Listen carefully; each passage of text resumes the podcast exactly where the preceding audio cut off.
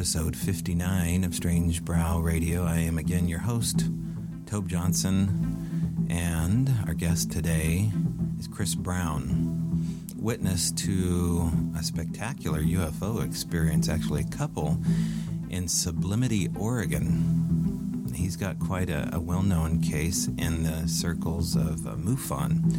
And so we're going to talk about Chris's experience those years back. But again, thank you to our sponsors. Let's take a moment here to thank Manresa Castle in Port Townsend, Washington. March 7th is where you can find us for our podcast Live with Marcia K. Moore. We'll be talking about the elongated skulls, or she calls them the longheads. That's March 7th from 6 to 9. Free show at the castle, Manresa Castle in Port Townsend. All right, we'll be right back with our guest, and I'll tell you more about him in a moment.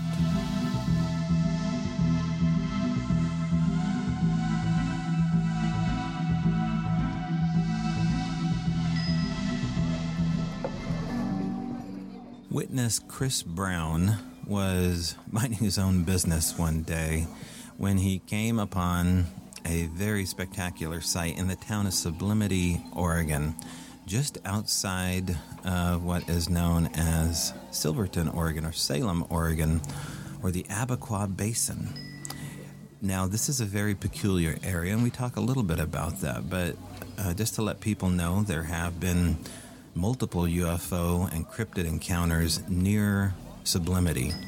In fact, it seems like a hotbed of supernatural activity. Perhaps it is one of these skin twins I've spoken about before, but Chris has a very detailed report that was filed away and will be linked on the show notes to this website from one of the Oregon or Washington MUFON caseworkers. So that is a very interesting thing to look over, and the details surrounding Chris's initial and secondary encounter.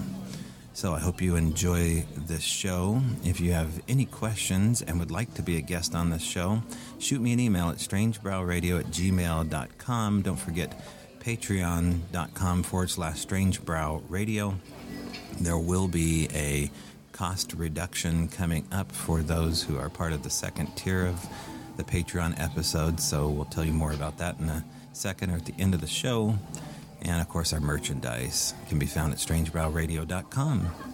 All right, here is the interview with witness Chris Brown. All right, I'm here with Chris Brown, loud and clear. Are you there, Chris? I am. okay, good. This took uh, took some doing to get you standing in the right spot, and uh, I think as long as the connection holds up, uh, we should be good to go. Um, as we were just speaking about Chris. Uh, I know your story a little bit. It's been some time. It's actually, you know what? I've never actually interviewed you, but I've only heard your story. So this will really be the first time that you and I have spoken one on one about what happened to you. And um, if anybody has ever heard the name Chris Brown, it would be in the context of this amazing encounter. And I'm sure quite a few things have happened since that time. So if you wouldn't mind, introduce yourself to the folks and um, tell them exactly what happened. Yeah, uh, you know, I'm Chris Brown. I'm, uh, you know, over here in, uh, well, right now I'm in Roseburg, Oregon, but I'm, I was in Sublimity, Oregon, which is uh, about 15 miles outside of Salem, the capital. And it was, um, I was, uh, at that time, it was 2011. I was uh, out there watering my my yard. I um it was it was probably uh I guess what month it was. It was it was August, and I had been out there, kind of been taking care of my yard and trying to get under control. And I went in the backyard to go water, do my nightly watering, and I was I actually took a nap, and I'd kind of woken up late. And it was like 8:50 p.m. by the time I went out there and started watering. I noticed when I looked on my my um my uh, my uh, oven there time. So I watered the back for a little bit, and I pulled the hose around on the front, and um, it was a long hose. I had like two of them hooked up to one, you know, tank. So I just made one big, huge thing. I could go around the whole entire house, but it was always kinking up on me. So I was always having to, you know, pull it out and I'd drag it clear out in the middle of the road to stretch out all the kinks. Well, well I come around there to do it in the front and I pulled it out in front of the road. I um, noticed kind of some strange lights out in the field straight down the road from me. It was just a small town population of 200 and or 2,800 people, I guess, at that time. You know, it's just nothing of a town. So it's basically surrounded by a bunch of fields, you know. And it's down to one fifth. I, I hadn't lived there. I think at that point in time, we were just there uh, a little over a year. Um, I guess I just didn't take it in as as as, as much as as uh, maybe I did later on down the road that I lived there. Um, and then, but I so I pulled back the hose. I, I, I started watering my yard. I put a bunch of weed killer on that day. Um, besides really some water all in or some what a weed feed. It was some time of year, but I put it on anyway. And um, so I did that for about 20 minutes, and then I uh, I had to pull back the hose again. Now this is like I say, getting toward when dark was coming. So at that point in time, it was uh, getting darker. It was, I'd say, probably 9:20 p.m. And this was uh, um, the, the 19th of August. And so when I pulled it out in the road to get the kinks out again for the second time and do the second half of the front yard, I could visibly see the first thing that just caught me was just this huge, gigantic dome glass dome that was visibly just swamped behind the trees. It was sitting on top of a a disc, a huge disc. Now I couldn't get the whole size of the disc because behind that line of trees there is a valley, and all I could just see is that this thing would just swamp the whole line of trees. And I'd say, "Gosh, those line of trees there that's that probably go for." oh boy, Toby, I couldn't say for for for maybe 250 yards. You know, I just was just captivated. I was like, oh my god, what's the first? I had to sit there for the first, um, I'd say, three minutes. Of, the, I don't know how long it was. Wondering to myself if it was even happening. As crazy as it all is, as I was sitting, sitting there second guessing myself, is this all happening? And then the other thing of it was, is everything was dead. There wasn't a cars going by. There was, and I had to look over into that into that um, field on the main road that connects Stayton and Sublimity together, and that's just like the main road. So you always get a little uh, traffic going there, no matter what, even if it's at the deadest time. You know, you're usually going to get something, and it was just nothing. It was like time had stopped. And I was waiting for people to go by. I was waiting for people to come by, walk, you know, go and say, hey, holy cow, at this. And nobody's there. So I'm sitting there. I, I saw the hose in my hand. I'm standing out in the middle of the, the road. And uh, so I throw the hose and got it in my yard or whatever part of the yard. And I sat there looking at it, wondering if this is going on. Uh, then I um, felt like a, a vibration like everything went purple. Um, well, it started to move for a second. Just that's actually when I, I guess it first kind of caught me because when it wasn't moving, it was just like, okay, I was literally blinking my eyes sitting there as this going on. But then when it started to move just a little bit, and then that and that right after that, when I this um, you know, if you ever go to those those those games, you you, you the, at the arcade and you put your hand on that vibrating thing, the vibrating to see how long you can hold it there, right? Okay. It was almost kind of that feeling, uh, but a real warm feeling in my body, and everything kind of started to get kind of a, uh, I'd say, kind of a, almost look like purple kind of color, but it was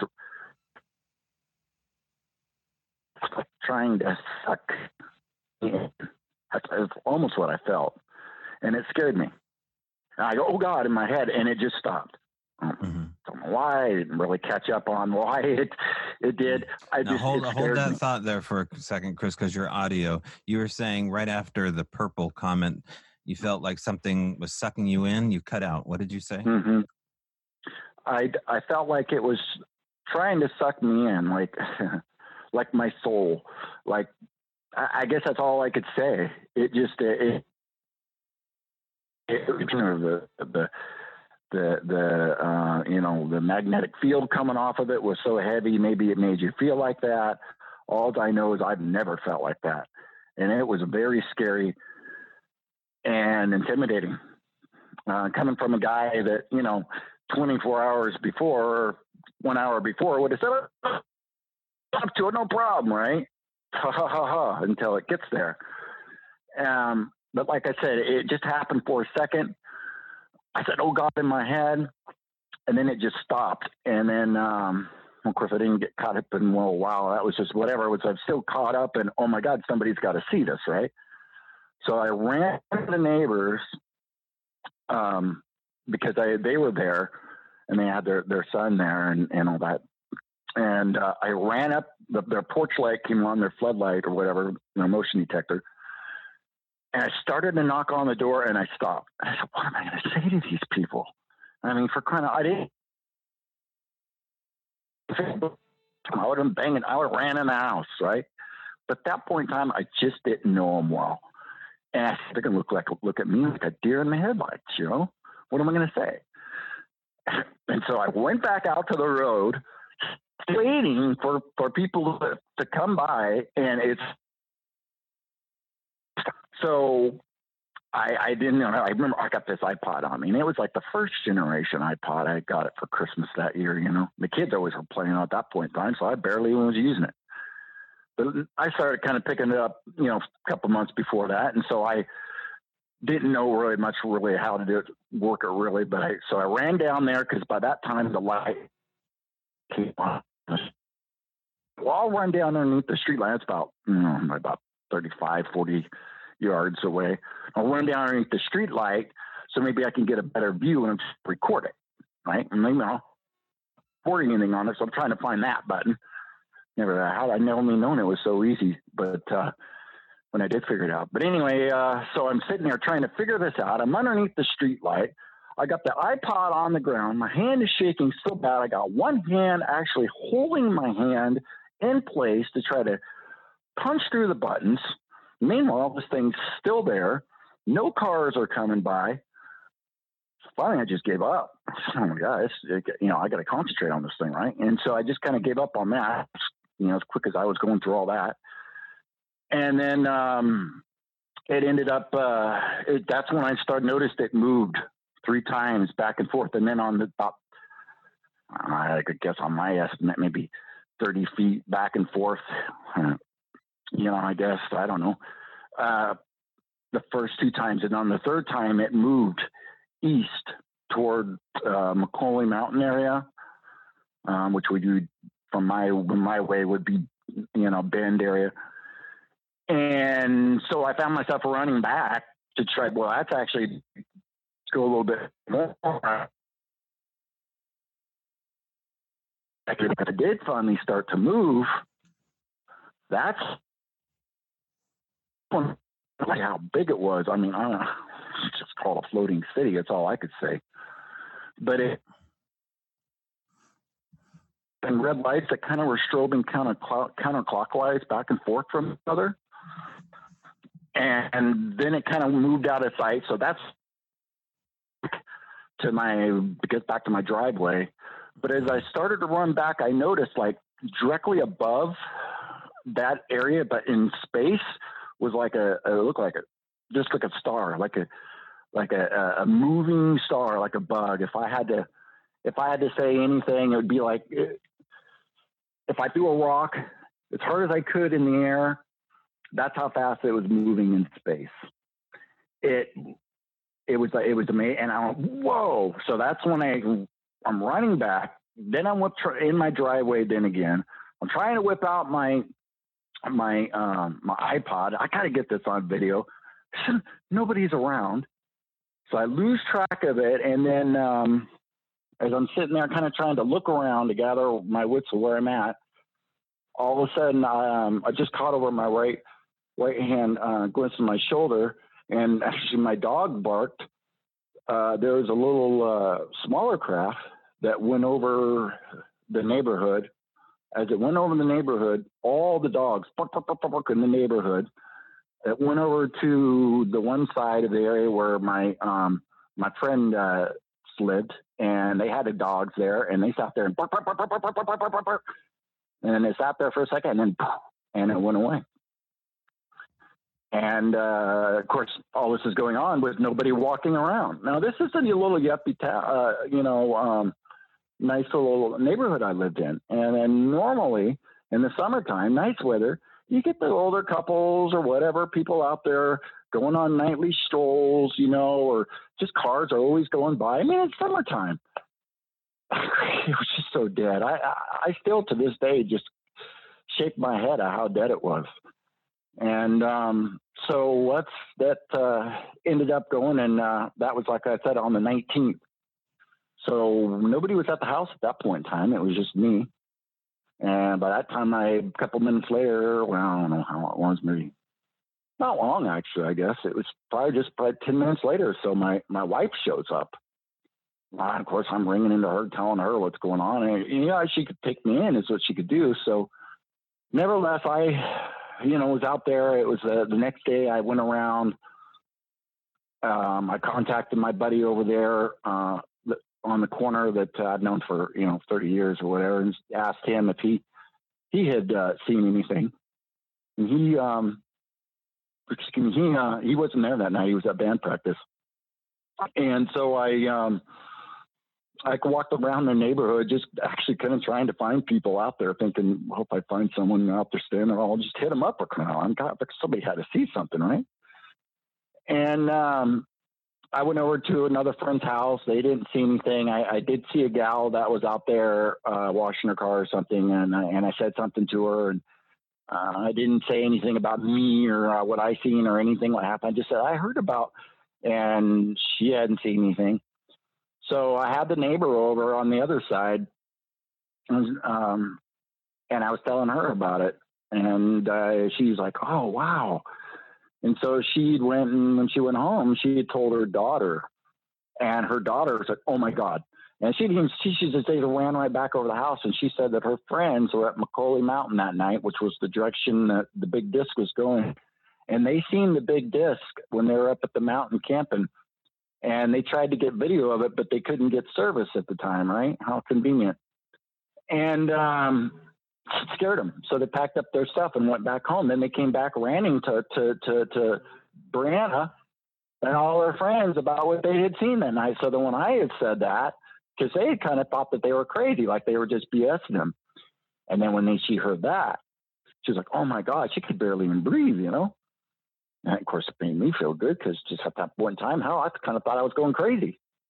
And um, so we ended up going, and I had been in for, you know, 11 nights after. I had been waiting for the thing to come back. I was calling on my friends, telling them what happened. At that, in between the time, too, it was such a big thing to me. I had even called the paper and the Oregonian and told them about what happened and the gal kind of was somewhat interested. And then I went and um, I didn't really get anything back, but so I went out there. I was I was watering uh, every night, waiting for it to come back. I even had the kids out there sitting out there waiting, right? And I had a video camera then. I had a digital camera that I had all charged up. I probably got however many nights out there me on it with watering. And I just had it running on my wrist, ready just as something came up, wham, just pull it right there, right? And it was um, on the 26th. Basically, we were out there watching movies really late. We had uh, movie gotten done. It was close to midnight.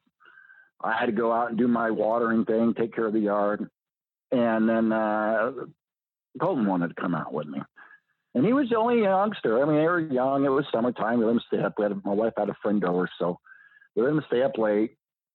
And he went out there to go water with me. He was only nine at the time, and uh, I was watering, kind of going to get done quick. And then he said, uh, his legs hurt. He wanted to go inside, and I'm like, well, just stand up at the curb, kind of keep an eye. I'm almost done. So I kind of tried to hurry up and went up there and walked up to the kind of the curb there area where he was and said, well, I guess we're not going to see anything tonight, Colton. So I got the got the um the camera. I turned it off. I put it in my pocket. Both of us turned around. Just as we both turned around, there was this flash with a pop behind us. We just turned around instantly, and it didn't come into a into a clear exactly what it was. Um, but then it did. It came into shape. It's almost like it like it spun in on us, like it spun and then it, and then it.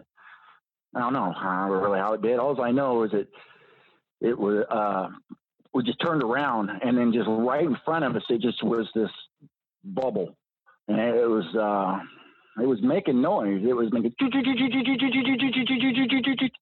it was making like a chopping noise. It was it was going counterclockwise. It was going backwards. While it was going forwards, it was a all I can describe is a is a is a, is a bubble. Okay, a, a magnetic bubble.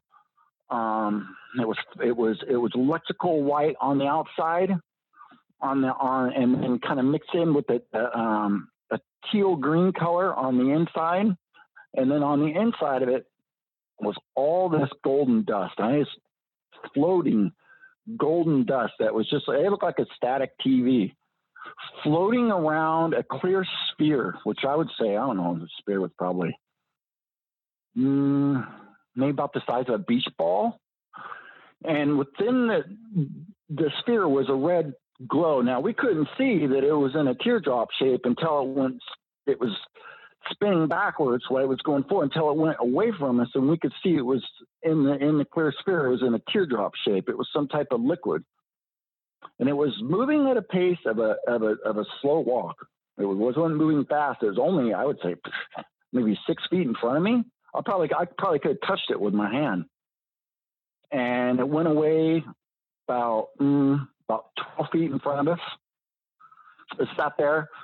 It was almost for a second, like almost like, okay, Chris, here, take a picture or something. I know. We were just so captivated. I mean, here I was so ready, but oh my God, was I not ready for that? For crying out loud! and then it sat there for a second, spinning, and then it went over the iron plate manhole cover, kind of a little diagonally, I guess there, and then that was about I don't know about another five six feet over, and then it shot off the iron plate manhole cover, had a bunch of um, sparks that bounced around on that. Sparks came off of the transformer off off of the the um, uh, right above on the power pole and it was just gone. And Colton and I both looked at each other, whoa, at the same time, right? And then right then, my wife's friend comes out. I thought, oh my God, she's seen it too. Like they're watching it out the window or something. They ain't seeing anything. They're just coming out. So we, I don't even know what I even said to her. I was such captivated. I didn't know. I said something like, "Did you see that?" Or Shoot, tell you the truth, Toby, I can't remember all which I said. I was so captivated, you know. This image, Chris, and, uh, online. I'm looking at the image. I think of what you're describing here. It's um, mm-hmm. psych- it's totally psychedelic. It reminds me of like a Pink Floyd album cover, and uh, it's yeah. un- unlike anything I've ever heard described. Yeah. Well, you know, um, well, I prayed for it to come down. Well, that's the one thing I never, I, I, get in, in between the, the first and the second encounter was that I would sit and pray for this thing to come back. And my prayer to, I guess, the UFO was for it to come back and to show me detail. And it was funny because I did tell Chuck and Laura on the one side when I went to go knock on their door. And I was telling Chuck, and Chuck had told me he's a huge hunter, one of the best hunter I ever know. And uh, he said, you know, one morning I was in there and I was sitting there hunting and um, I seen some some lights going, and I know darn well that those weren't satellites. He goes, I knew what he goes. Those were those weren't. They were they were definitely suspicious. And so as I walked off, he goes, you aren't. He goes, I guarantee, Chris, that ain't ever going to happen again. That's what he told me. He took me in, but he he said, oh, I guarantee. And then boom, that ended up happening. So, so yeah. So, anyways, to go into the story, so boom, it, it, it, goes, it takes off. You know, I'm telling my wife's friend, she, uh, you know, she's like, oh wow, you know, and um, so she leaves. Well, why does she leave? Brianna, the uh, the neighbor girl on the other side, uh, comes home, And uh, I told her, "Oh my God, Brandon, you aren't going to believe what happened, right?" And then that's actually when she would told me that uh, more she had more um, uh, details on what had happened with her friends because when she came over the first time, she didn't really know a lot of details, and I and she goes, "Well, I'll have to ask him when I see him again." And so that's actually, I guess, when I was asking her for for uh, you know, hey, you talked to your friends, you know, after I said, "Oh my God, you aren't going to believe what happened." And then as her and I were talking, uh, Colton wasn't saying anything. My my son, not a word. And then all of a sudden, this uh, streak of a chunk of a disc. It was this. Maybe to the person that would have been like not knowing what would have been wrong, he might have dismissed it as a a shooting star, maybe right. But uh, it was a chunk of a disc. I mean, you could see the hump of it and everything. And um, we all went, "Whoa!" Well, actually, while I was sitting there talking to Brianna at that time, Colton, he was seeing that disc that went over, went shooting by, uh, bias was 40 feet over. Uh, I got two neighbors I'm dealing with. I got I got Brianna on one side and I got Chuck and Laura on the other side. So over Chuck and Laura's house, about 40 feet up, uh, they're going going um, over their house, and he could look up above it, and he has his his drawings that he wrote on on the MUFON. And then he said there was another one that was above it, going a little bit faster, and was leaving a streak behind it. He had said, and he couldn't say anything. He was like, uh, you know, I guess imagine being nine years old seeing something like that, you know. And he said he felt like he was in a dream, like he couldn't move, he couldn't talk, he couldn't, you know, type of thing when you're trying to get away, but you can't, right? And the only time he could is when it moved, and then he could say something. And then, of course, we all said something at the same time. It moved so fast that we could all just say, whoa, at the same time, right? I mean, at a conventional traveling, and only thing we could ever think of was he would say, whoa, and then a couple seconds later, we would go, whoa, right? But it literally moved at lightning speed we could all just react at the same time. You know what I mean? Sure. Mm-hmm. So anyway, here it is on that day.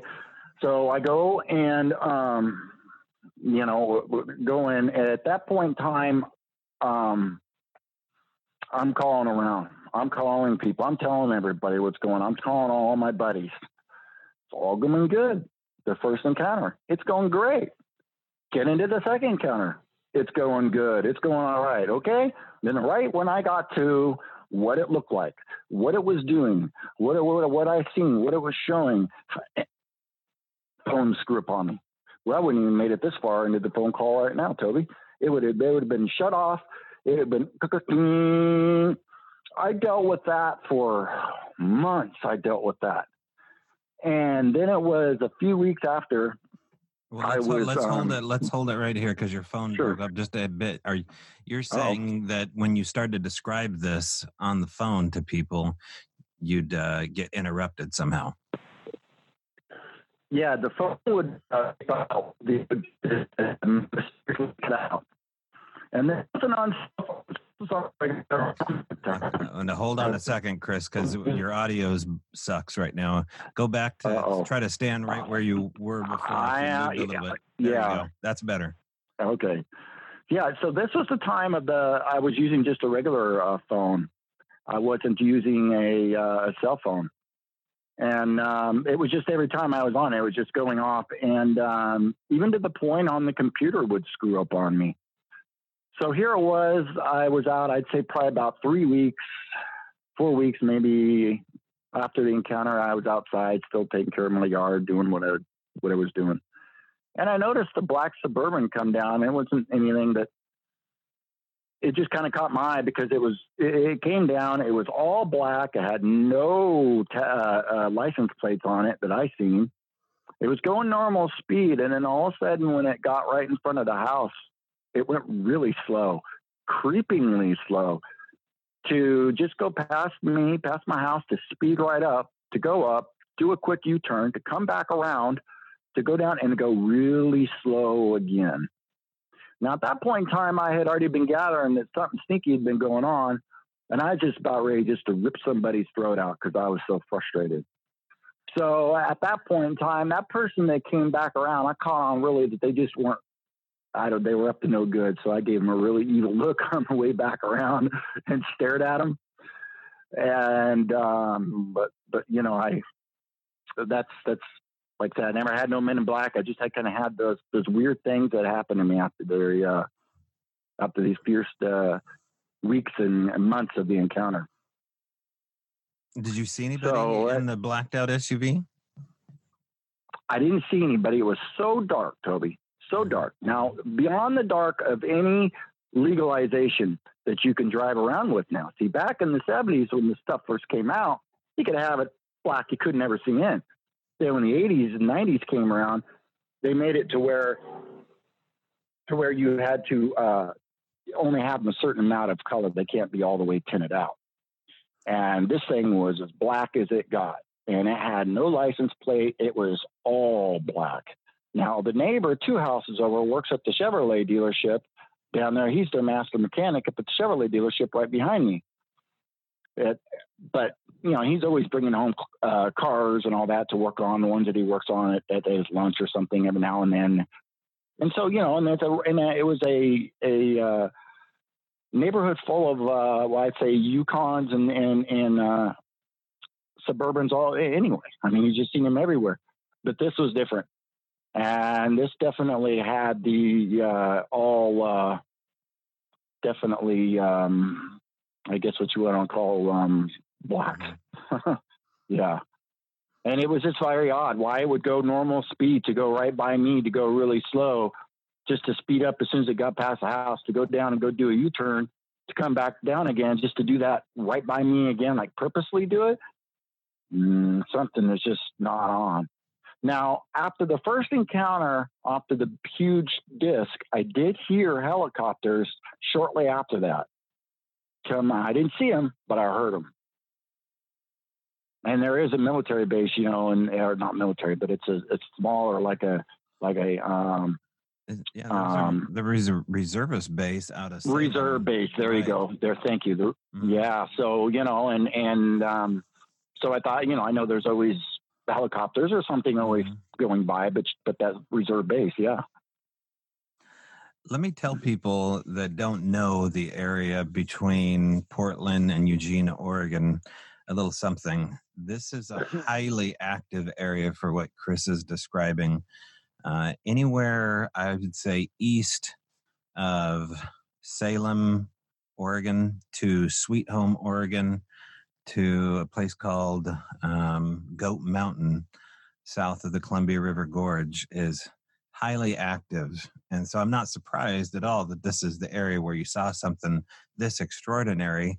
And it's uh, not surprising that it happened near a reservist base either. Yeah. Um, so when when the uh, blacked out SUV went by. How did you take that? Did you take that as a, a warning at all, and did it uh, mess with your mind? No, no, it didn't. It, just it just made my curiosity go on. It didn't slow me down. Nothing's ever slowed me down when it went. They for what they I guess if they were trying to do anything. Um, no, I just was. I was like I said. I, I was so frustrated because I was. I couldn't never talk to anybody and tell them anything about it. Of course, it's such a huge deal, as you know. You know, you kind of can't stop talking about it for a while. So um, it was really kind of a real tricky thing, and and and then I was just getting so frustrated, and I just knew that that you know, and that just added to it. If if I had it my way, I would have. If they would have completely stopped in the road, I would have just went up to the the the suburban and pounded on the window you know, and maybe yanked the guy out and probably gotten killed. But nevertheless, you know, I was all frustrated at that point in time. And, uh, but, you know, it wasn't, I didn't know anything or who to get a hold of. That's where we, we get to the after emotions because the after emotions is what am I going to do? Who am I going to tell? Right. Because all I could do is rant to the family, as you know, mm-hmm. rant to people I know, people I care about. Mm-hmm. That all worked okay because then they're saying, Hey, what's up with Chris? Why is, you know, so obviously they got that, you know, Chris seen something. But um, the biggest thing of it was is um, not knowing where to connect and who to tell as far as importance, you know. And so I that's where my only my mind ever went was was calling the paper. I even tried to call the news and do a thing. Mm-hmm. I just didn't know where to go. I was caught in this moment of having to tell and what I had seen. It was such a fantastic thing, and and um, so I ended up going and and um, finally I had a friend tell me about well the dreaded MUFON, who I, I have a lot to be owed to, but in a way I'm a little bit uh, as you know. So I I handed my my case in to MUFON. Uh, that I think I called him up that Tuesday because it was a it was a Saturday uh, or Sunday morning, I guess, when that hit.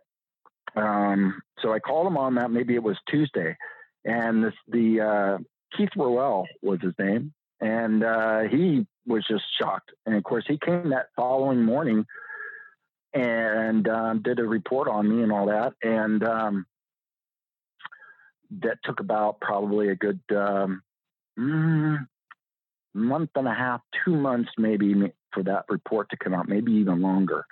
And they had first said that they weren't going to do the report because I didn't have uh, a picture, I didn't have video, and they only wanted to go as as a site on pictures and videos and all that.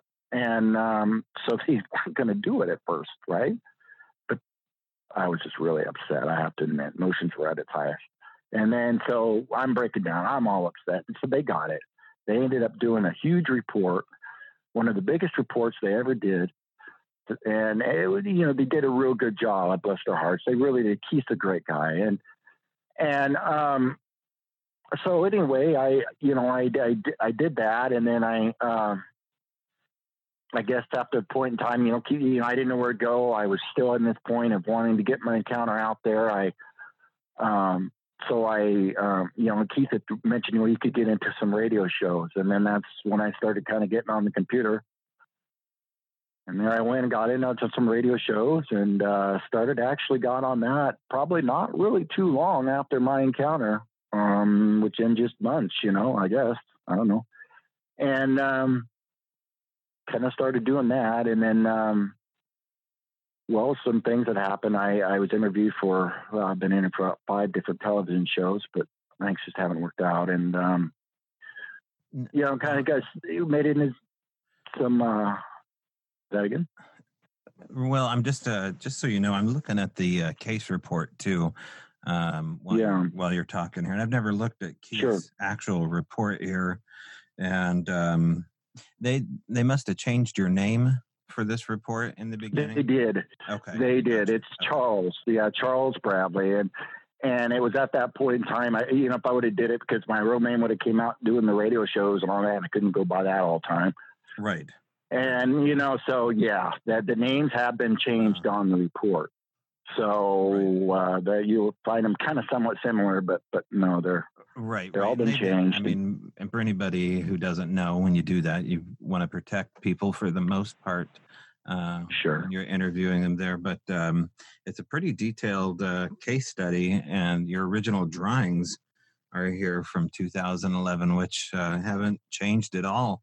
Uh, let's go back yeah. a little bit to the beginning of this here.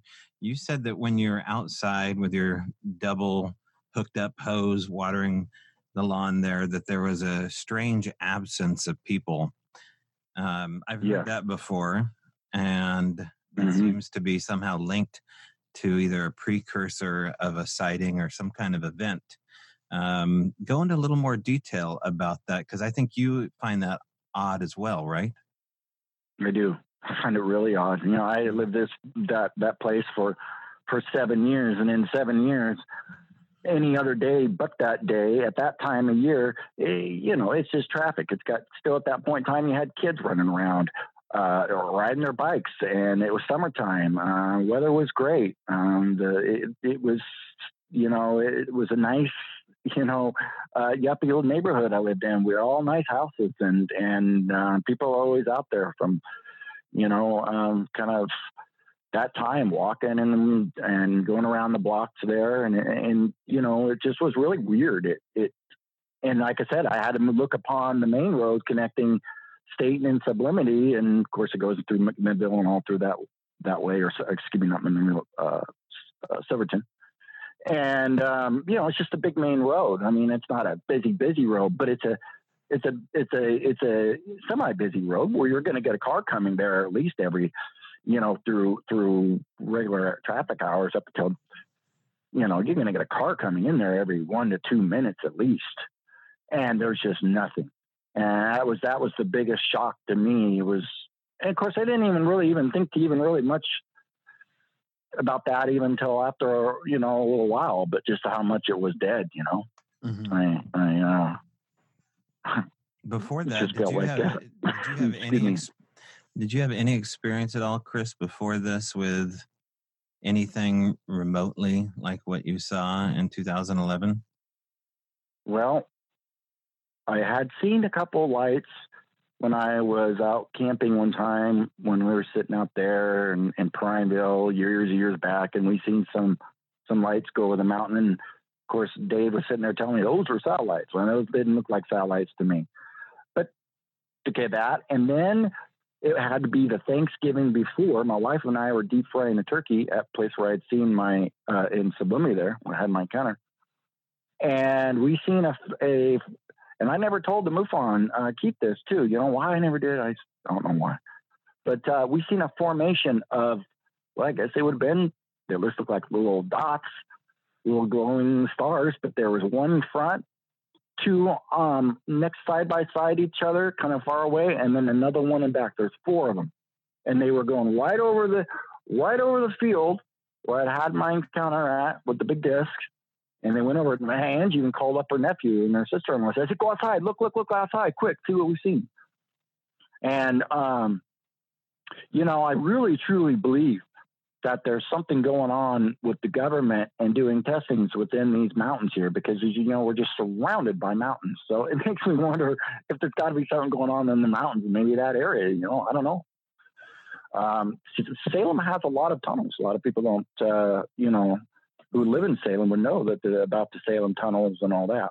And um, so maybe there's some things going on underground. I mean, you, you you think of the things that you you do know, but what about all the things you don't know? Mm-hmm. And um, so yeah, I always think about that. Right? Maybe there's something right. going on there. Okay, let's describe this uh, giant glass topped ship. Now you you say that it has kind of this glass dome like this protective layer over it but we don't really know what it was comprised of. We imagine and the last thing it is is probably glass. It has a clear coating though and and it's as big as a city. Is that correct? Yeah. Okay. Well the the the the, the big on the on the big craft on the first one was the, the dome on it was huge, the glass dome. If I had to put a size on that glass dome, I, you know, I had uh, Steve Hutchins, you know, who the head of MUFON. I was on his show, been on his show a couple times. But uh, he uh, tried to have me do a, a, test, which I guess worked for, for trying to gather the the size of the the the um, um, the what I call the bubble on top of it, which is the, the dome, the glass dome. Um, but he said it'd be from his end about 300 feet in diameter, which to me would make about sense. Okay. Just the double, just just just the the the, the glass looking. I know I say glass, but to me, Toby, I'll say this: it looked almost like a diamond dome on top of it mm-hmm. of the huge craft. And you know, if you think about it, you almost it's the what I always say is I always think of like the Jetsons kind of a look with the with the the glass exactly. bubble thing. Exactly. Yeah. Yeah, but those are actually to go into history. I guess these originally have been the first uh, UFOs that have ever really been reported upon. Has people have been seeing these big glass kind of domes from way back and before we could ever even have this type of technology. So mm-hmm. it makes you kind of wonder, right? Yeah, so just, this is uh this is after the sun went down, nine thirty at night. Is that right? Yeah. Yep. Yep. so nine thirty nine on the second encounter. What kind or on the first encounter? Excuse me. What kind of colors do you see coming off of this craft outside of this well, glass dome?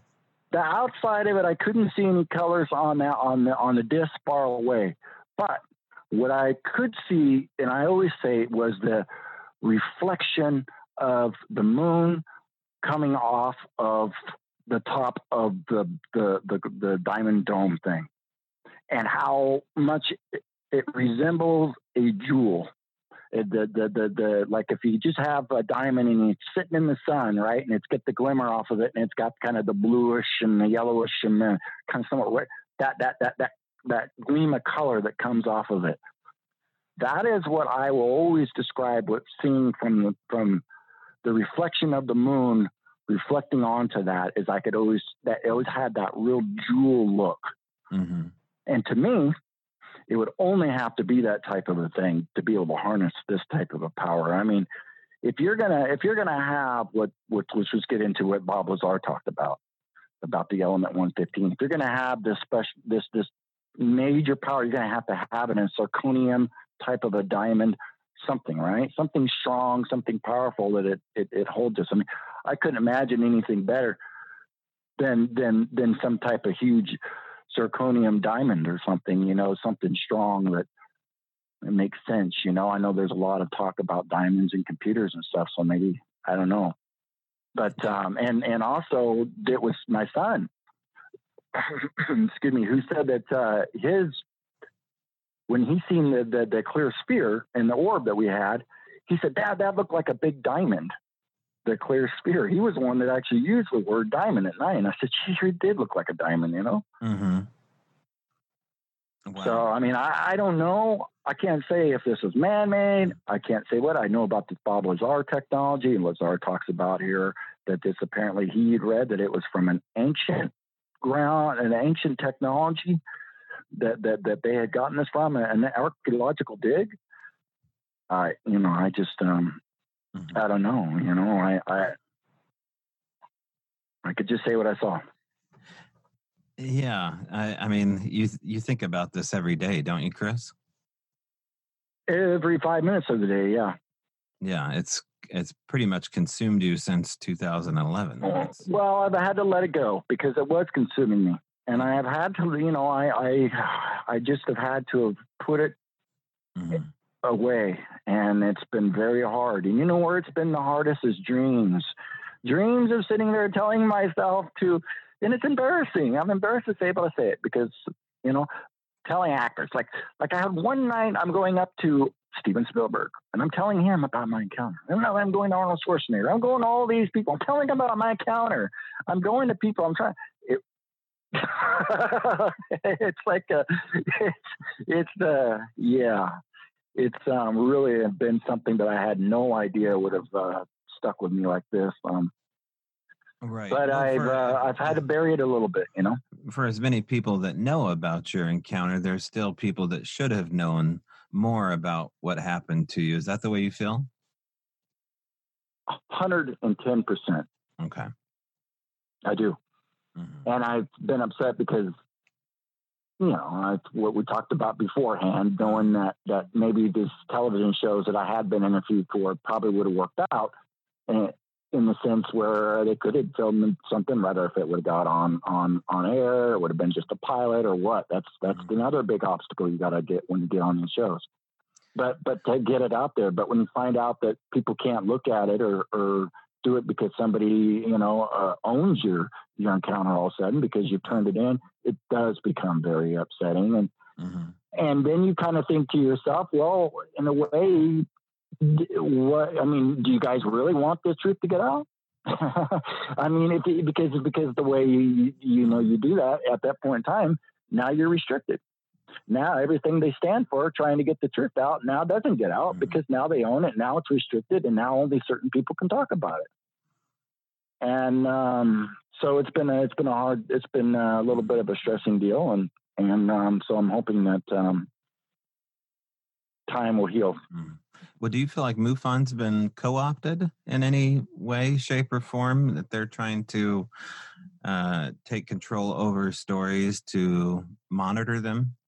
I'm, I'm trying to figure out why. That's that would be would probably my guess. Okay.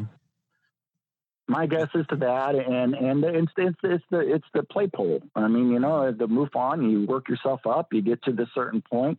Mm-hmm. Uh, you get, you know, next thing you know, you're a MUFON guy. Next thing you know, you could be eligible if they think you're good looking enough, talk, have the voice and all that to be commentating on one of these shows. I've seen it. I've watched it. Right. And it doesn't take much to move up the, t- the, plateau in the MUFON program. And then if you move up the plateau, then maybe you might have a chance to get your story told. But unfortunately, I'm not moving into the plateau of, of the MUFON world. I, I, I can't. I got my family. Mm-hmm. And, and, but I kind of, truthfully, I feel that's another big part of it. I felt that ultimately they want me to be part of it to go and do all this other stuff. And then maybe they might concentrate on me and my story. And, mm-hmm. well, that's that's kind of somewhat what I feel. I don't know. Maybe I'm wrong on that, but I don't know. I think I you've. I think your story's been preserved in kind of a a beautiful way. And here's why I say that because had your story been put up on the smaller big screen in any degree, chances are, just like Travis Walton, they would have taken a giant shit all over it and you would have been yeah. incredibly unhappy. Sure. Now, Travis Walton is the perfect double, aside from you know the fact that you weren't missing at any time. But uh, as far as incredible encounters and his disgust over anybody that tried to retell it, I mean, you know the most intimate details and. Uh, my opinion, mm-hmm. I think you need some time to really digest this. I mean, to the point where your story could be told, if it was told in any other form than we're doing it right now, you know more details today than you did before because you've had time to digest a drastic worldview. And there's all this PTSD stuff that no one ever wants to really dive into. But PTSD no. doesn't really mean that you're traumatized to a degree where it's a negative thing. I think you can have some kind of uh, emotional trauma for the better as well, where your brain is rewired to accept a new reality. And um, so, I, you know, who knows what uh, will happen in the next couple of years. Mm-hmm. And um, anyway, I, I hear you getting down on yourself and, uh, you know, feeling as though it's not being acknowledged properly. It should be, uh, but I think you've kind of been saved because of all of the BS out there. What do you think of that comment? Eh, well, and that, I do think about that too. I do. It's just my thing of it is I, I put a lot of time and effort and energy mm-hmm. into to doing what I what I what I believed in and were and and I, and you know I, I I did get you know around and do these things and I probably could have done a lot more. Mm-hmm. Um, but then of course you get these other things that that hit me that that that throw me just for the throwing my hands up in the air and saying mm-hmm. screw this crap I'm done you know and Right. And um, so it's it's it's been a big thing. Um, I can't sit here and be up all upset on MUFON and whatever because right. they did help me. I mean, for crying out loud, let's be honest. If if it hadn't been for MUFON that that that went and and did my report, nobody would even know about me. So, right. you know, I, these people won't even get back to you. The funny thing of it is, Toby, is that I went around and sent all these people these my MUFON report, all these mm-hmm. people that I had seen to to whatever, and uh, they didn't get back to me. They rarely got back to me. A few of them did, and I'll tell you, on a couple of those people that I just have so much respect for, was one of them was Nick Pope. Now Nick has been a big supporter, and and Nick got right back to me. Nick's been a great guy, and the other one is and has turned into a good friend. It's been William Birnes, as people might know from UFO Hunters and Aliens, and you know all these things mm-hmm. in which I worked with Bill and Nancy on their on the radio show for for a good year or so, and um, they've been very supportive, mm-hmm. you know. And these people, but but but then there's a lot of them that that that I aren't that I would call followers. There's one gentleman that I sent my my my encounter when it was just in MUFON, and he never got back to me. Well, I'll tell you about the day they all got back to me. It was the day it went into open minds. Hell, if I would have known that my encounter would would have gotten ten times farther in open minds, I would have went and reported it to Angelo, uh, uh or, or, excuse me, his name, Alejandro. Alejandro, yes, there you mm-hmm. go, and reported it to him. Mm-hmm. Because I tell you what, it went to a lot farther once he got rid of it, and people started listening. All I had to do is I never sent the MUFON report; I just sent the open mind things. As soon as I did it, they all got back to me. Right, and Alejandro used to be a part of MUFON, didn't he? I mean, he was. He was. Of, he was, and then he went off on it and did his own thing, and it was a very. And he's been another uh, a great guy, mm-hmm. and but the thing of it is, is that it, that's been frustrating. So when I send it to some people or whatever, what, and then and then they don't get back to me, and then later on they get back to me, and you know because of it, it's just it just really shows their true colors? What they're all mm-hmm. about, and I right. call them as followers So let the followers run around and tell my story. That's fine. But but it isn't me telling in it, and they aren't going to get the heart and passion and, and and where it really is coming from. If the third third party, you know, storyteller. That's fine. Uh, but right, you know, it's frustrating. Let, well, let's go back again to 2011 because I don't want to leave that initial encounter. Now, would you, sure. if you had to do it all over again, would you have rather not seen what you had seen, even where you are today, with the f- fact that you feel as though it's been improperly handled? Would you still have this life changing experience? I would have never walked outside. I would have never walked outside. I would have, I would have just no, I would have even looked up in the sky. I would have just been do do do do looking at the ground and and doing what I was doing because, um, yeah, I, it's it's been hard. It's been very hard. I've I've yeah, it's it's it's very hard because I I I, uh, uh, I pour my heart out and I tell people and people do get me, mm-hmm. but you know, um, there's there's another people that probably think different, and uh, you know, it's just been um, it's been a real mind uh, mind stroke for me for sure. Have you gone back to this site? Do you have like an anniversary in August where you make a pilgrimage back up to Sublimity to go to the area? Well, I don't. No, I, I really don't. I uh, the house was sold, so you know, and and I do go by my mom's. My mom's, you know, just would go right past there to go to her place. Mm-hmm. Uh, but I haven't. I do go there and still look in the field when I go by on on Highway 20 um, 22 there, and uh, I can see the side of the field that's uh, you know that it's already. And I kind of look and reminisce and all that, and then, um, but no, I haven't. And um, you know, I, I uh, in a way, I'm kind of glad. In a way, I, I like that house. I love the neighborhood. I, I didn't want to have to move, but in a way, kind of glad I did, um, mm-hmm.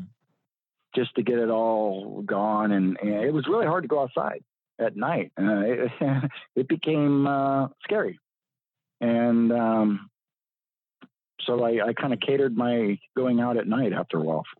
It's gotten better now, but of course, what do you mean? Me right what do you mean it scared you, Chris? Describe what you mean by that because I don't want it to hit again.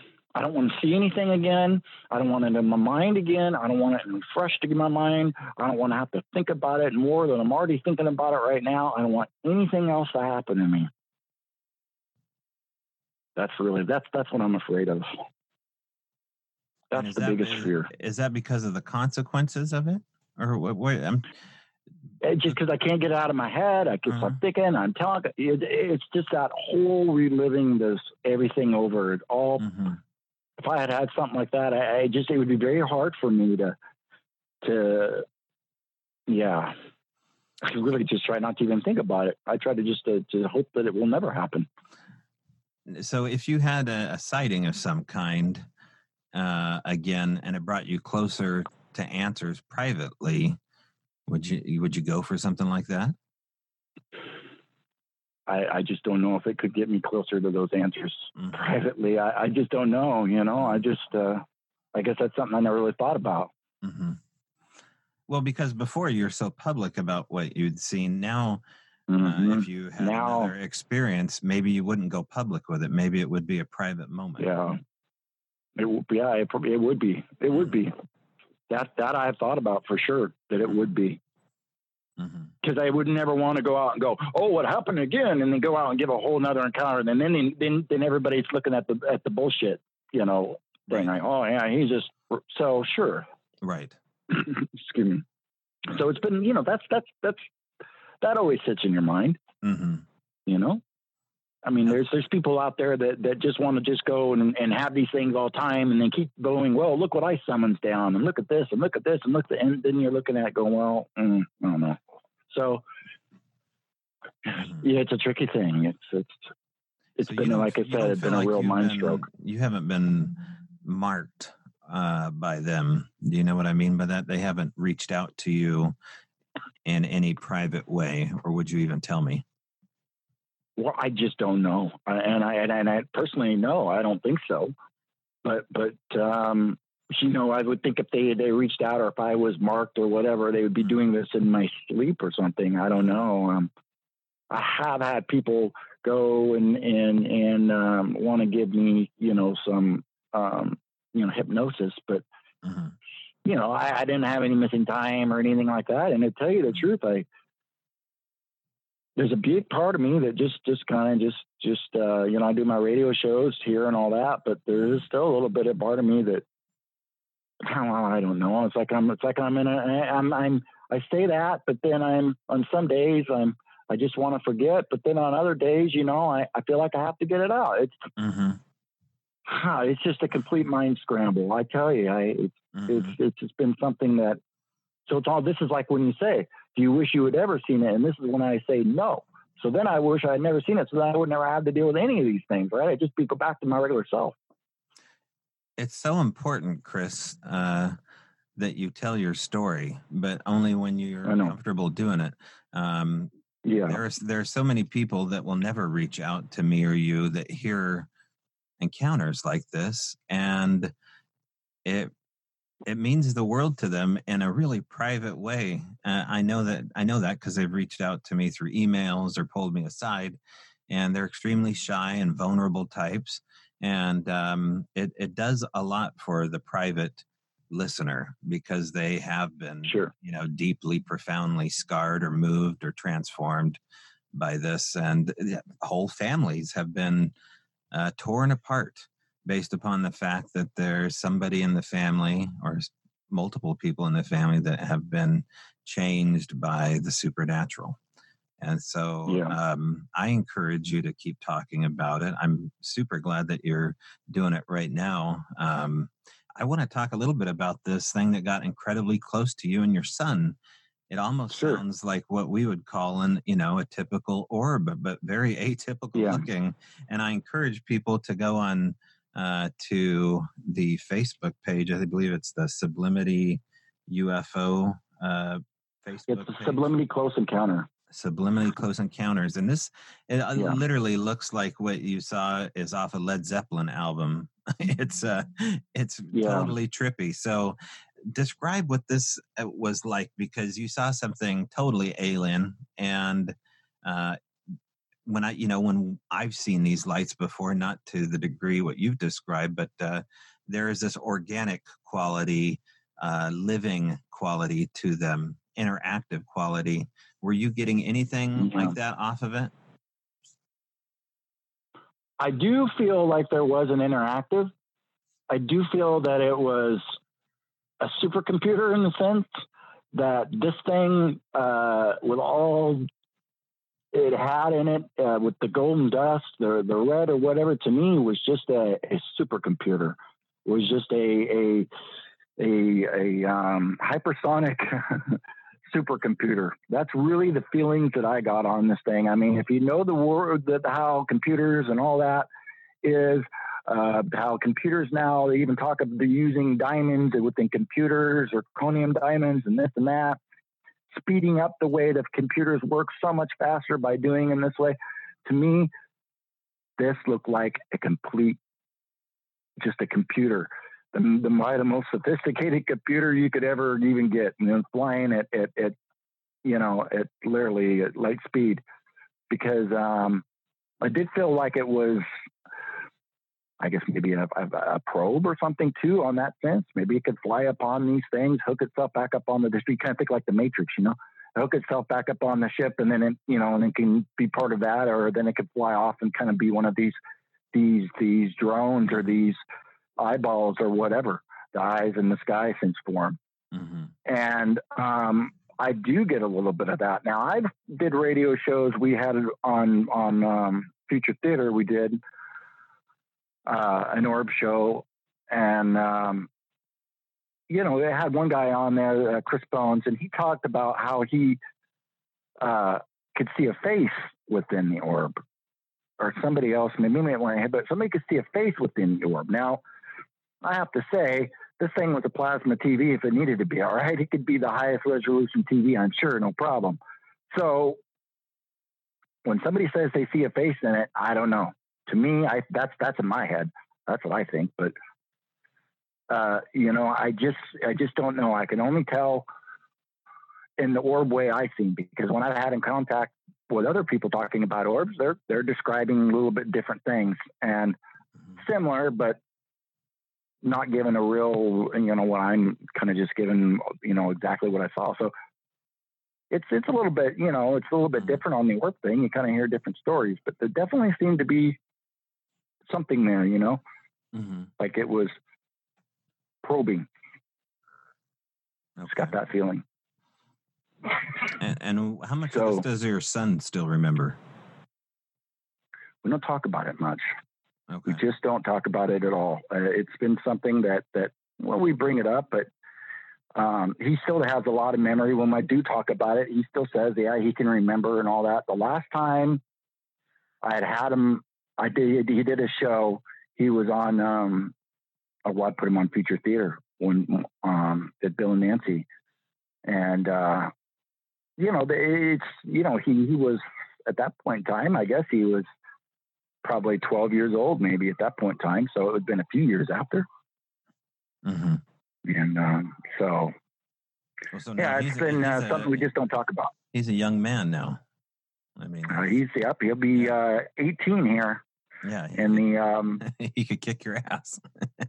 yeah, yeah, he's stronger than I am now. So he's kicking my ass. He's at the yeah. gym every night, doing his uh, everything. Yep, he's uh, got a car, his truck. He's mm-hmm. oh yeah, he's on looking eye to eye to me now. So, so you yeah. guys never, you guys never pack up uh, the four wheel drive and head out to the mountains and go UFO hunting. No, no, but it's affected him less, mm-hmm. which I'm glad. I'm glad it's affected him less. He doesn't. He doesn't uh, seem to have any any issues. As you know, I don't think of of going out or doing anything. It doesn't. You know, he just is a normal kid, and I'm glad. You know, I worked hard, kind of not to get him involved in the UFO gig, and put him on just a couple of shows. But other than that, I just you know I just let it go and let him be right. his, do his thing. So. Mm-hmm. So nothing's happened to you since then, uh, to the degree that uh, you at least you remember. But uh, what about the rest of your family? Has anybody else had a sighting? Do you feel like anyone in the family has been contacted in any way? You know, nobody in the family. The only one I can say would be my cousin Norm, who had an interesting encounter. Um, actually, right about the same time that I had had my encounter uh, with some type of light. I, I, can't even know what happened to him and Jeremy All, but it was big enough that they told me about it and it stuck with them. And it was a bright light chasing them or something. I, I just can't remember the whole the whole A to Z, but it was something to that degree.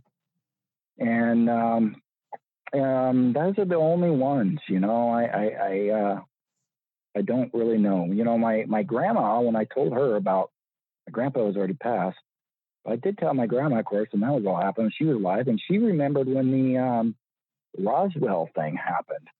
She started to give me Roswell details about kind of small things she remembered when when that took place. She was like what 21 or something when that when that happened at the time. So that was kind of interesting. But of course, to me, it almost it sounded like Grandma was just telling what she watched on TV. So I didn't really know, right? Right. But, Where are you at, Chris, with the current state of things as far as disclosure and um, what's going on with Luis Elizondo and Commander Fravor? Yeah, surely you're following all this. Uh, well, actually, you know, I, I really probably I don't follow a lot of it, so I I don't really know. I know that you know they're trying to get this. You know, every year it's going in there and talking about a you know, um, trying to, you know, open up the books or whatever. But as far as I'm concerned, this technology that I've seen mm-hmm. looked really deadly inside that clear sphere, very radioactive. And I don't think the government's coming out anytime soon. And it's going to go tell everybody that uh, they're flying around this radioactive stuff. Mm-hmm. And um, well, if it crashes right there, we could have Fukushima. Uh, but uh, you know, nobody really wants to know that. These would be basically telling people that all your votes to dismantle this mm-hmm. stuff is really means nothing because mm-hmm. um, they're using it for other things, and that's a big thing for people. And then you got the other issue with the people with big money, big oil, gas, and all that. These people have to go. They have to You kidding? And, and you know, and and so it's a, it's a big thing. And there's a lot of big other people out there that they're, uh, you know, I guess you got to, you know, think about other big things that people want around besides, you know, free energy. And, right. and, and, of course, it's dangerous. You know, you can't, as much as we want to talk about free energy, I mean, it's, mm-hmm. of course, I'm not a scientist, but, but I, mm-hmm. you know, have heard Bob Lazar, and this sounds pretty Bob Lazarish, what we've seen. And this is very deadly stuff. This is stuff that, that is, um, you know, very deadly. And it's not something that if it crashes and it lands on the ground, you can mm-hmm. just go over and get a small little cleanup crew and well, there you go. You took care of it. Now you can build a house mm-hmm. and a mall and everything on it again. Well, I don't apparently not that kind of thing. It's all radiated and in junk land where mm-hmm. everything's crashed. So yeah, yeah, according to Bob Lazar, right, he made uh, he was speculating that he was replacing a scientist or two of them that blew themselves up trying to cut a reactor open uh, off of yeah. the sport model in the area or S4. So I think he would agree with you, but you keep going back visually to what was inside this orb, which is this little teardrop. It almost looks like a a, mm-hmm. a blood drop of some kind. Yeah. Describe, describe that mm-hmm. in more detail to people.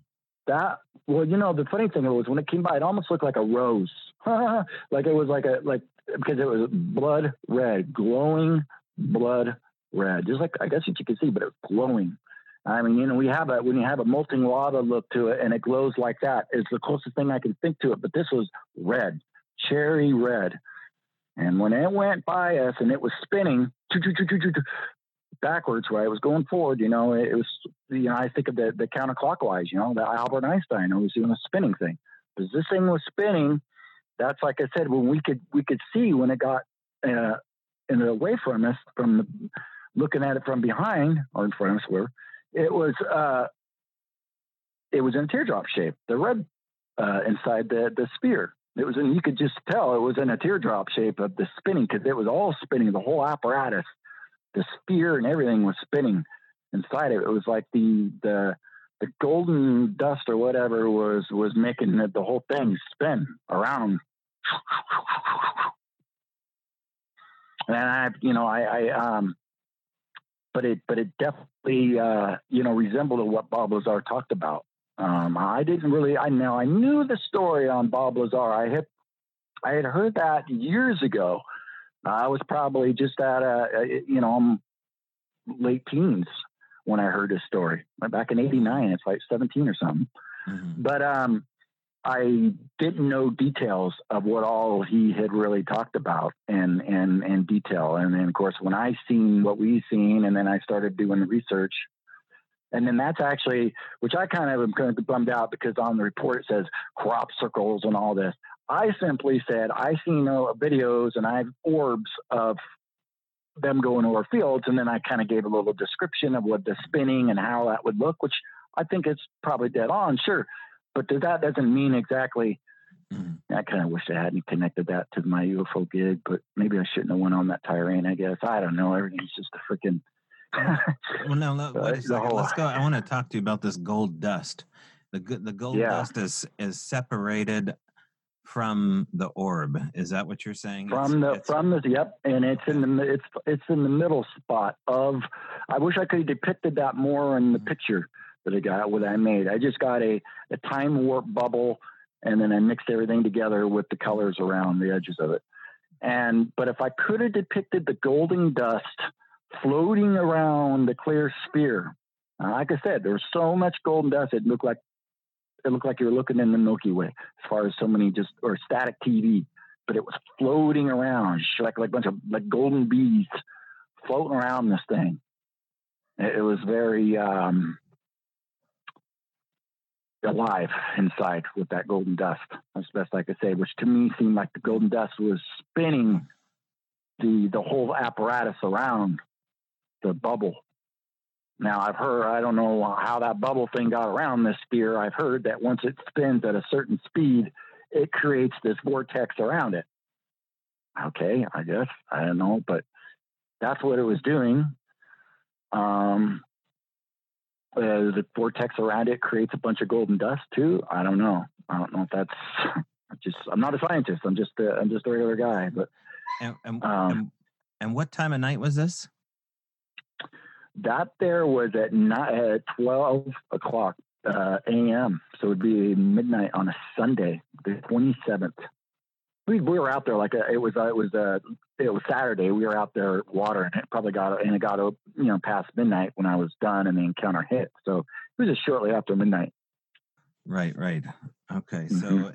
then you said that it took off over the top of a manhole and fled over a power line and arced it. Is that yeah, there's the manhole cover on the ground. Yeah, the manhole cover on the on on the street, and then the um, there's a cul-de-sac in my street there, and then right across me was a little cul-de-sac, and then it had the power line that goes over into the little cul-de-sac area where there's a power power line uh, with the with the um, transformer was right there, and when it shot off of the iron plate manhole cover and the sparks danced around, the, sparks went off of the transformer on the um, on the power pole too. And I even had um, the neighbor that worked at the power company, um, Vance, and so I stopped him, and he was one guy I did tell, and he went and checked at the power company to see if there's any power surges or anything that night, and there wasn't. So I haven't had it. It was just a clear night. There's, yeah, just a regular clear mm-hmm. night. Yeah. Yep. Vance is always running around late at night every time there'd be a storm or something, and there he's having to go by in a PE truck or whatever. So I knew who to go to. He really took me in too. And um, so he went right down there and checked all out. And he said, no, but I'll be honest, as much power as this thing was possessing, it could, it, it could have fueled the whole town, I'm sure. So I'm sure it was, you know, it probably didn't show up. And plus, tricking the whole system, of course. I mean, you know, people go and trick these uh, meters all the time. Mm-hmm. So until they put in the smart meters, which I'm sure they'll outsmart the smart meter. But uh, right, right, yeah, yeah so yeah, you know, that's mm-hmm. Mm-hmm. so you know that's no problem there. I mean, these things are the biggest thing of it is is these things sit up in the sky, and they have the ability to sit right in between the signal coming in from the satellite into the ground, up coming up from the satellite, into the UFO, through the UFO, back to the satellite, and they're gathering every single information we're probably saying and gathering and writing and doing, I'm sure. Mm-hmm. So that's another thing people need to think about when you think, well, gosh, that's weird. It just came at the right time. There was nobody here. There's nobody there. It was isn't it always convenient that UFO encounters always seem to happen when it's always nobody there or that that that right precision, that right timing? It's like mm-hmm. everything's like you, you know. I would imagine, of course, if you're dealing with spe- uh, speed, uh, uh, time travel, excuse me, that that uh, it's pretty easy. It's a lot like a Bill and Ted Excellent Adventure. You know, when they went to go steal their dad's car keys, right? Right. If you remember that scene in there, they're okay, duck, and they're ducking, they're moving, they're doing all the same perfect timing, right? When to go, when to move, mm-hmm. when nobody's there. And it kind of makes you think about the UFO and the way the UFO works. That that if you were actually a UFO, that would be the best way to work, right? And if you had the way of yeah. I can't tell people yeah. the amount of times that I've heard encounter stories, not just UFO stories, about how things went quiet and silent, and there was an absence of noise, almost like you're in a bubble, and there was nobody around when there should have been somebody around, including a case where a guy was in traffic in LA and there was nobody on I 5 north and south during 12 o'clock sure. rush hour. Um, so yeah. it's not surprising at all, of course, but you had confirmation. Other people did see what you'd seen and for your 1st mm-hmm. encounter, and then your son saw your second yeah. encounter. So you know that yeah, and, there's confirmation. Well, and we'll just go a little bit farther. So just to step through, here it is. Uh, just happened about three years ago, maybe, maybe not even that. I uh, thought, well, gosh, you know, let me get on YouTube and uh, just just see, just go uh, UFO encounter uh, in uh, Oregon, 2011 um, August um, 27th. Well, boom, I went clicked on there at uh, the I can't remember where they're at. They're about 70 miles away from me at whatever marina. Uh, dad and son and family was taking a picture of an orb up in the air. So I kind of, that made me feel good. And they was only just you know not far from me. I still have the video here. I'll, I'll actually send that to you here when I'm done. And um, should have sent that to you before I forgot. Mm-hmm. But anyway, so so that made me feel good because I thought, gosh, somebody had to see this thing to film it. You know, I mean, you would think that, oh my God, all these cameras and all that around, somebody had to have seen it to film it. Right. And um, yeah, but it is very, very odd. These are the things that I've always heard too: is just the timing, and nobody's there, nobody's around. Um, you know, it's just, but it, but in the way of the UFO and time travel, I would only be that way. I would expect. I mean, right? You're dealing with advanced, you know, smart beings, you know, dealing with the future. So, I mean, hey, they're they're plotting out every move like chess, right? Yeah, to a degree, but sometimes they seem prone to accidents. Uh, it just it, it sure. always surprises me just how well things mm-hmm. are choreographed for a moment like yours, and then all of a sudden it's just like, oh yeah, we crashed a spaceship, or you know, oh we you know saw Bigfoot stumble across the freeway. It's just like, okay, now these things have an appreciation yeah. for quantum mechanics and and time is uh, appreciated totally different than our understanding. Yet they seem to be prone to real clumsy errors and judgment once in a while. Sure, and yeah. then you got to look at the uh, you got to look at maybe if there's two factors. Is is is is the one factor a government factor that's that's screwing up, is the other factor the factor of the UFO, the real UFO, the alien coming from wherever another dimension or galaxy or whatever that that's that's got us shit together more than of course the us here we're we're screwing up still. Could it be the two signals and then they're you know they're they're they're they're canceling each other out because people are getting confused because we don't know who's who, right? So so it's easy to maybe look at it like mm-hmm. that when when maybe you know it's maybe the two things. Um, Mm-hmm. I, I just don't know. All I, all I know is that uh, I um, just you know it'd be nice to, to, for the for the government sure to come out and say, but but there is a big part of me that gets why the government doesn't. Uh, you know, just because of the fact of the of what exactly they're dealing with. But um, yeah, yeah, it's a it's a, it's a. Do you waver one way or another, Chris, about whether or not this was back engineered tech from us? Uh, do you sure there is. the only thing yeah the only thing and I, I do that all the time. The only thing really toby that gets me that makes me think maybe this wasn't was the sheer size of the disc on the first encounter. Because i'm going to be honest that thing was so big. First of all let's get to the one thing. The, the dome on it the glass diamond looking dome thing was the biggest dome that could ever be uh, constructed as far as a, a clear um, bubble, anything like that. Uh, that that that right there would have been world record size. I mean, it, it would have been on you know Guinness Book World Record. That in itself. Now let's just step to the size of the craft. All right, the craft that was basically a freaking city in the sky. Okay, these are things that we just don't have. That we can't, you know, and so I'm, that's the only thing in my head that thinks that it was out of this world was because of those two things. Because what I saw were Guinness Book World Record things. The size of that craft being as huge as, I mean, it swamped an aircraft carrier. And then the huge, gigantic dome glass bubble looking thing that's, you know, so that, those are things that make me think it's out of this world. But then you hear, you know, and you know, you don't know where things are being made. You know, hey, you know, they we do build big things. Um, so who knows? Okay, so the aircraft carrier analogy, just so people know, I was on an aircraft carrier for three and a half years, the John C. Stennis out of San Diego, and that's 5,000 plus. Uh, that's mm-hmm. a big, big item if you were to mm-hmm. hasten a guess, maybe you've had time to think about this, how many individuals could have fit inside that glass dome? Uh, every friend I ever knew, every person I ever knew, I, I always think about that. I was telling somebody that the other day, or how many people I could fit on uh, my father-in-law. I was telling how many people I think I could fit on that UFO. I said I could fit every single person I ever knew. I don't know how many thousands of people. You know, I can only put myself thinking of like a, a sports arena or something, you know, with mass more people in it. I mean, mm-hmm. it was huge. It was gigantic. It, it, took, it was, maybe it wasn't the size of an aircraft carrier, but it wasn't any difference of the size for crying out loud. Mm-hmm. It was huge. It was, mm-hmm.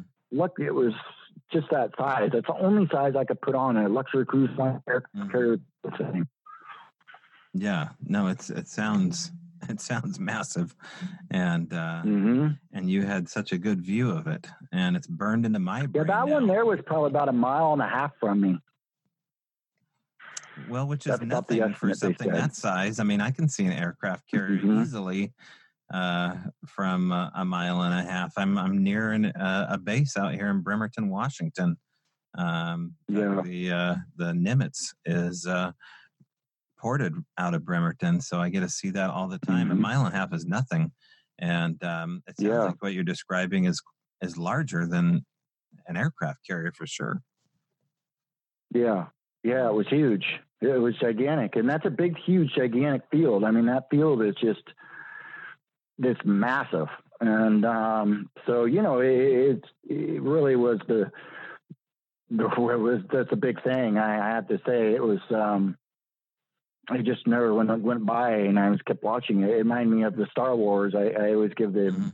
the the the front when you're beginning of Star Wars and the the um big ship goes by at, at the very beginning, you know, and it just keeps going and going and going and and uh kind of had that way, you know, it just was amazing. I I sitting here talking about it, you know, it brings it all back, of course, and it just uh it's just mind boggling. Now you Um, said it was near a mountain. You kept on mentioning Yeah. a mountain. What was that mountain called again?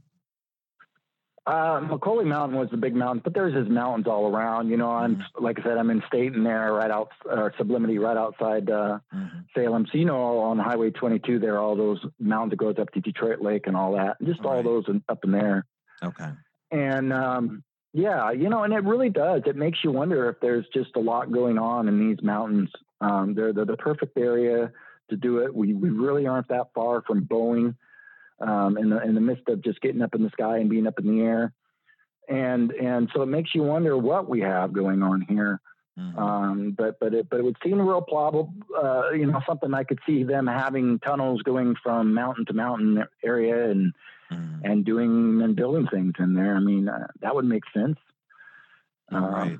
right. I'd love to be a uh, a spider on the wall in, in, in those mountains, but um, Well, hey, most of know. these uh, uh, areas you're talking about are accessible. I mean, they m- the majority of Oregon is still, you know, unregulated uh, for the time being, to where you can get up into pretty much anything other than warehouse or property. If it has a gate, sure, you can still walk behind it. Uh, you can you can hunt Yep. in most of these areas, especially where you're describing. So this sounds like an area where you could actually still go back to and retrace exactly where this craft was.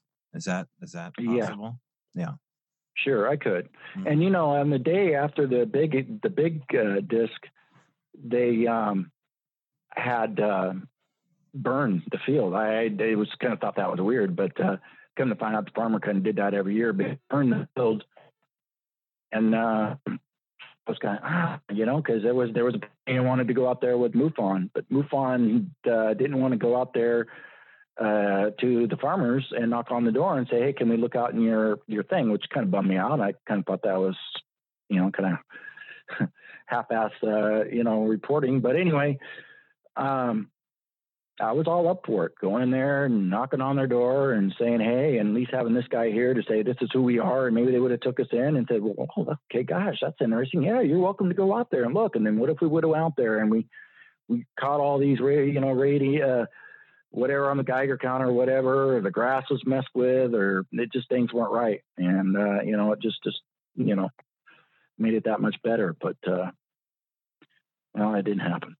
So, but uh, MUFON did what they did, and, and I'm thankful on them to you know. So Well, Chris, um, I appreciate you coming on the show and telling your story no once problem. again. And uh, I'll get it out to as many people as I can here. And, um, you know, if someone wants to reach out to you, it looks like they can go on the Facebook page. Do you ever check that they out? can, And- yeah, Okay.